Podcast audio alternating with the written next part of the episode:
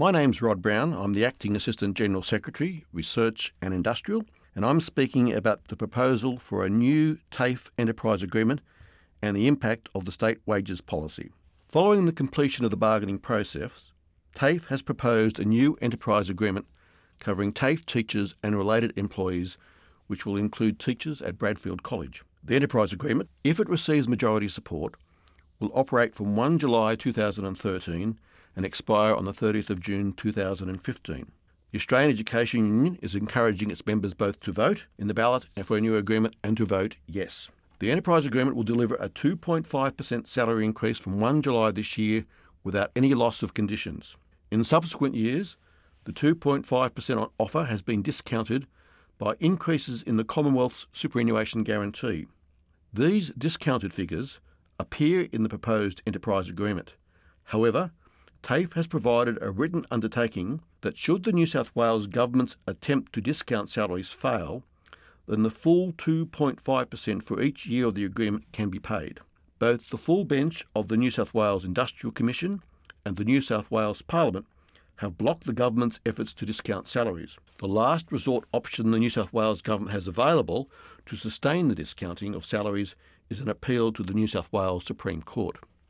In May this year, the New South Wales Government announced that it intended to discount future wage increases for all New South Wales public sector employees by the Commonwealth's increases to superannuation. In June, the full bench of the New South Wales Industrial Relations Commission ruled that it could award wage increases without discounting for superannuation increases.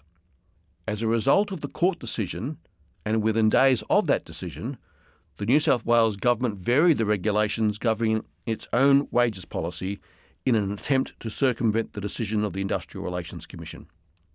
Government regulations can be disallowed by either house of the New South Wales Parliament. On the 21st of August, the Upper House, the New South Wales Legislative Council, voted to disallow the government regulation. The regulation was disallowed by a combined vote of the ALP, the Greens, and the Shooters and Fishers Party.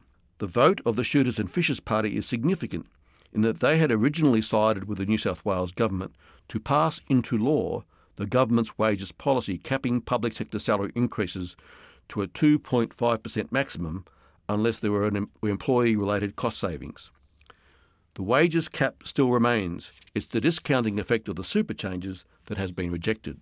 The proposed enterprise agreement still reflects the discounting provisions as the government will appeal the Industrial Commission's decision to the New South Wales Supreme Court. As previously advised, TAFE has provided a written undertaking to the AEU on behalf of the Department of Premier and Cabinet. That undertaking has now been provided to all New South Wales public sector unions. The undertaking is that should the government fail re its appeal, then the full 2.5% allowed under the wages policy can be paid. Without predicting the outcome of such an appeal, the government will have to prove to the Court of Appeal that the Industrial Commission erred at law when it handed down its decision. The legal advice provided to all the public sector unions is that the government will find it very difficult to sustain its argument before the Supreme Court. Further information on this issue can be found in the current edition of the Union Journal, a copy of which is provided as a link which you can click onto below this broadcast. In addition to the proposed salary increase, the agreement retains existing working conditions.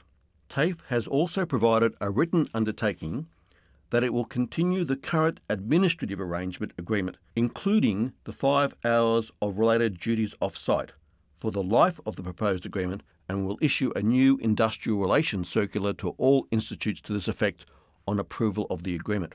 The proposed agreement establishes as part of a trial a number of new positions. Separate information will be provided on these on the union's website.